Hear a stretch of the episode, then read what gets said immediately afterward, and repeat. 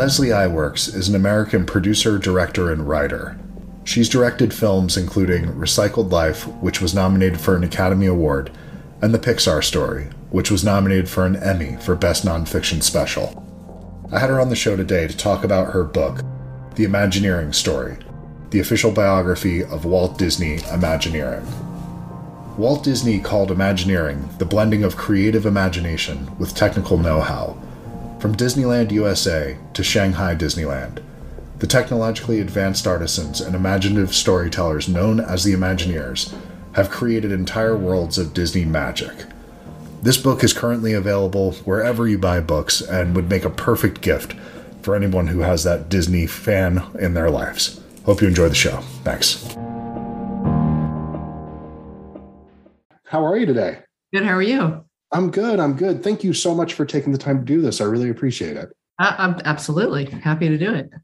Thank you. So, oh no, no, no. I, I, so this, I got the book this weekend, and I opened up, and my first thought was, this will just be like a light read. I can knock through this in an afternoon, no problem. And the first thing I was just really impressed by how comprehensive this book is, and the amount of detail you go into here. Um, that it really is a wonderful companion piece to the documentary series that you've already made on this.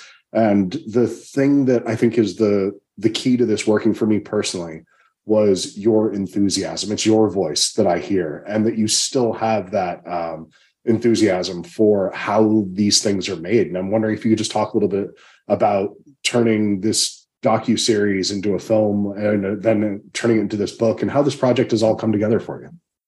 Well, it uh, it came together, gosh, back in like 2015 or something crazy, um, 2014 even. Um, when I had done the Pixar story, had screened it years later after I finished it at Imagineering. They invited me up, and so they saw that, and there and Marty Sklar had said, "When are you going to do the Imagineering story?" So I said, "Well, you tell me." So that led to a commissioned a commissioned 90 minute film that would last five years. So travel all over the world at different parts of the year for five years right? So i was like okay i'll do that while i'm doing my other shows.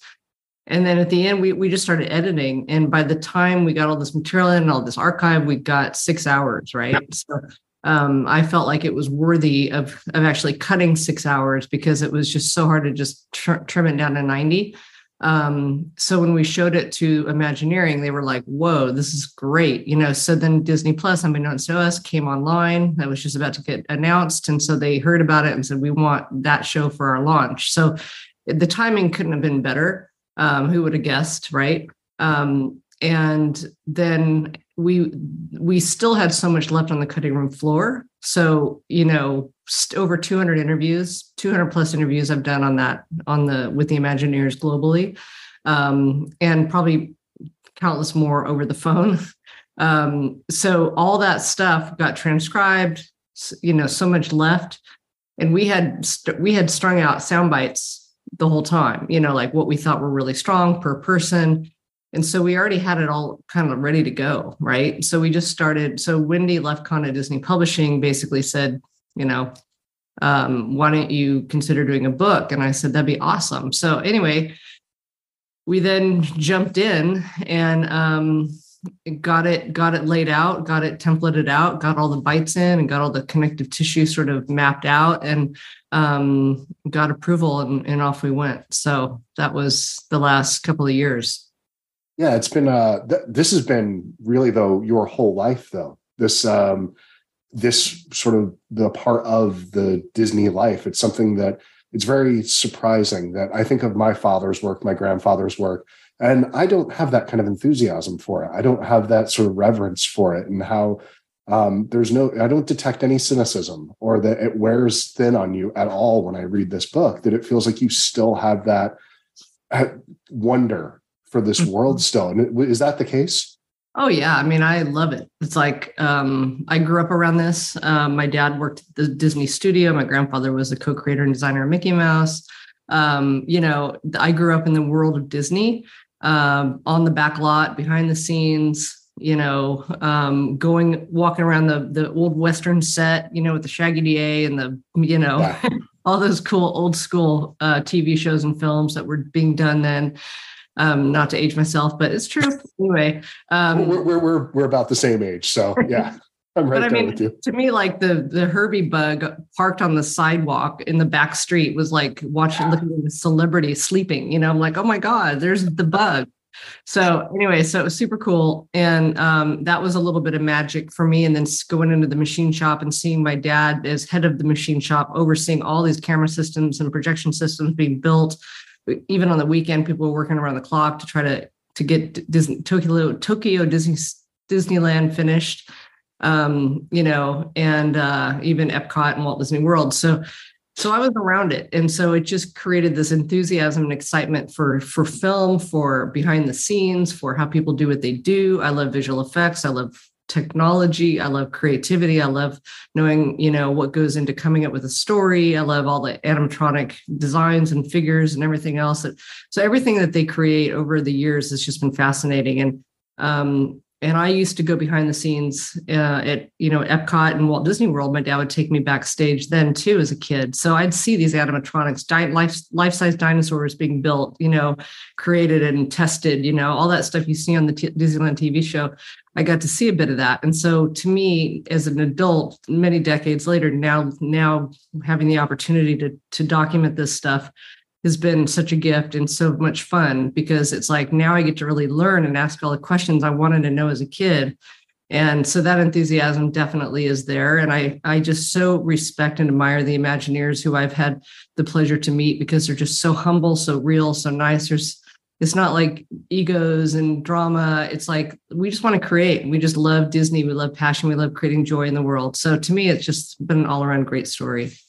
And there's this um, I don't know if this was an intended consequence or sort of byproduct of it, but my six year old son has a fascination now with how the parks work and how these things have all come together, seeing this series. And it's explaining to him how engineering is actually what leads to this artistry and that this is math, this is science. These things tie together in making these works of art. And just the combination of those two skill sets um, I think they often we don't see that until we're most of us are far into adulthood that we appreciate that. And now I think you're going to have a whole generation of kids that are into engineering because of this stuff.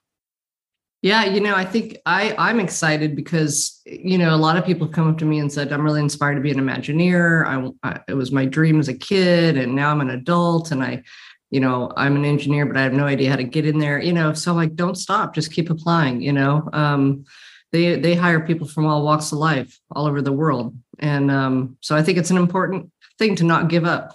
So many of these people's stories these imaginary stories are I'm like where did you come from? You know they're just like well we, you know went here and went here and went here but then finally landed at imagineering. So it's not necessarily a straight line to get to get your dream job if that's what you want well, and it's and so many of these stories that you know when reading through this, um, because um, I haven't finished the book yet, but I absolutely will, which is something that I'll pay as a compliment because a lot of the times if I haven't had a chance to finish the book and I do an interview, it will just go back on the shelf and kind of hang out for years to come. But this is something I'm actually wanting to go through and finish this book and kind of go through some of these stories with my uh, six year old. But um, how they ended up there that they how they become uh, imagineers that it, it, was this indirect path that you're talking about that walt would see people see something in them that was not their direct skill set and say hey you should try this now. This is something that i think you'll be a good fit for.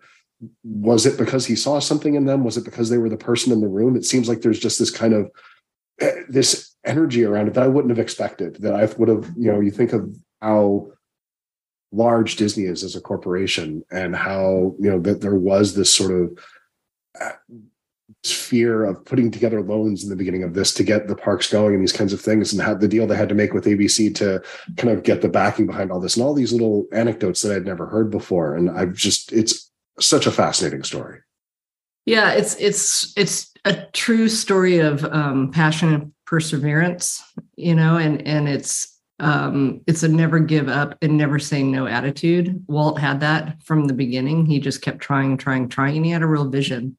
Um, at a time when um, theme parks were um, going down in in attendance and in respect um, around the country, uh, he he he saw as a true disruptor that Walt was that he could actually re trans he could transform the theme park into what it what it what is what it was and what it could be. And he it wasn't a theme park then; it was an amusement park, right? Right. Coney Island or you know whatever. So um, you know to to him he said my my park can be clean and it can be for adults and kids and and and it's not just for little kids and and so um, that initial vision and plus bringing in his IP, his his animated characters and his live action characters and his own values that he wanted to impart into the park, um, Americana, you know, values, things like that, storylines that that would mean something to audiences at that time and still do, which is amazing.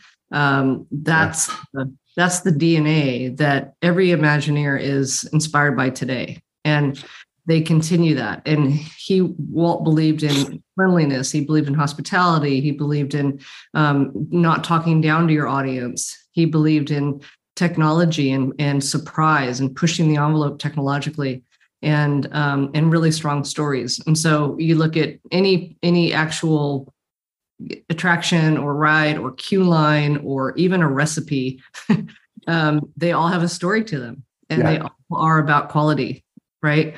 And they're all about surprise and and titillating the audience, basically, you know, in some way, shape, or form.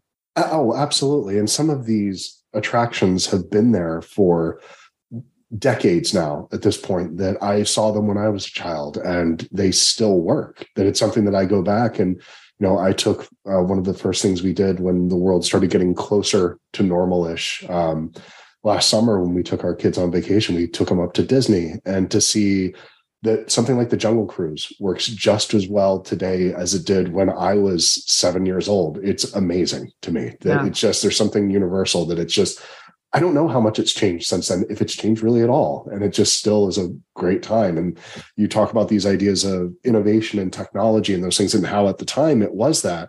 Um, but now some of these things can feel possibly antiquated or out of date or out of step but really because it is that storytelling, because it is just something that does titillate, there's something universal about it that is timeless about some of these attractions. Yeah, and I think that's always been the challenge for Imagineering. Walt Disney's original whole whole directive was uh, Disneyland will never stay the same; it'll always be changing. Yeah. So that gave them complete freedom to always change, but within a certain reason, for a certain reason. Don't just do it to do it.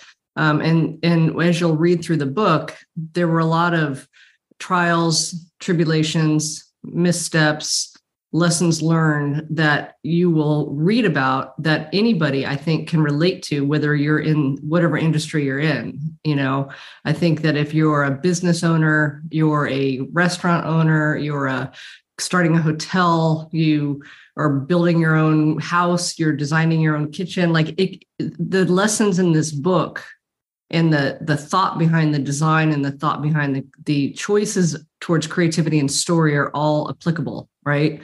Um, and and i think there's a certainly there's been a, a major wave in hot, the hotel industry to tr- to create more thematic experiences because of disney because disney has led the way in creating uh, very exciting and yet surprising places to stay. It's not just four walls with a bed and a window and you know a bathroom. It's about extending for Disney. It's about extending the park experience into your your nightly stay beyond the park walls, right, or the gates. So I think a lot of hotels now, high end hotels, are actually taking a lot of that, and and certainly you know developers have done that already in Vegas and and like oh, yeah. Rick Caruso, who I interviewed, you know, for the Grove and his various, um, you know, uh, urban urban areas that he's designed. I mean, so so you'll see the reverberation of Walt's original vision and the the impact that each each uh, uh, amusement park has had or theme park has had since. Not only do Imagineers stand on the shoulders of those who came before and continue to iterate and improve upon, but they're also influencing things outside of the theme park world, right? Absolutely, 100%. And I had, I know we're out of time, but I have one last question I just want to try to squeeze in. You have a history now of getting working with incredible narrators. You know, whether it's Angela Bassett, William Macy, Daryl Hannah. I mean, you've just had incredible luck with uh, the people you've worked with. For your audiobook, will you be doing it yourself? Because you actually have a lovely voice as well. Will you do this, or will you have somebody? Will you outsource that? Oh, that's sweet. Well, no one's ever told me I have a nice voice, so I appreciate that. um, I don't know. Actually, this has not come up. I know we have it on Kindle. I haven't. We haven't had discussions around the audio, the audio book yet, but um, we'll see what what they want to do if they want to do an audiobook and who they'd like to narrate it. But yeah, I've definitely been very fortunate to work with top from Kelsey Grammer on my very first project to Tom Cruise to you know you know it's just it's been a lot of fun. So Awesome. Well, I'm looking forward to it. And thank you so much for taking the time today. I appreciate it. Thanks, Christopher. Really nice. Nice to meet you. Uh, you too. Take care. Bye bye. Thank you. Bye bye. All right. Thanks, Christopher. Thank you. Uh, bye bye. Bye. Time enough to figure you out.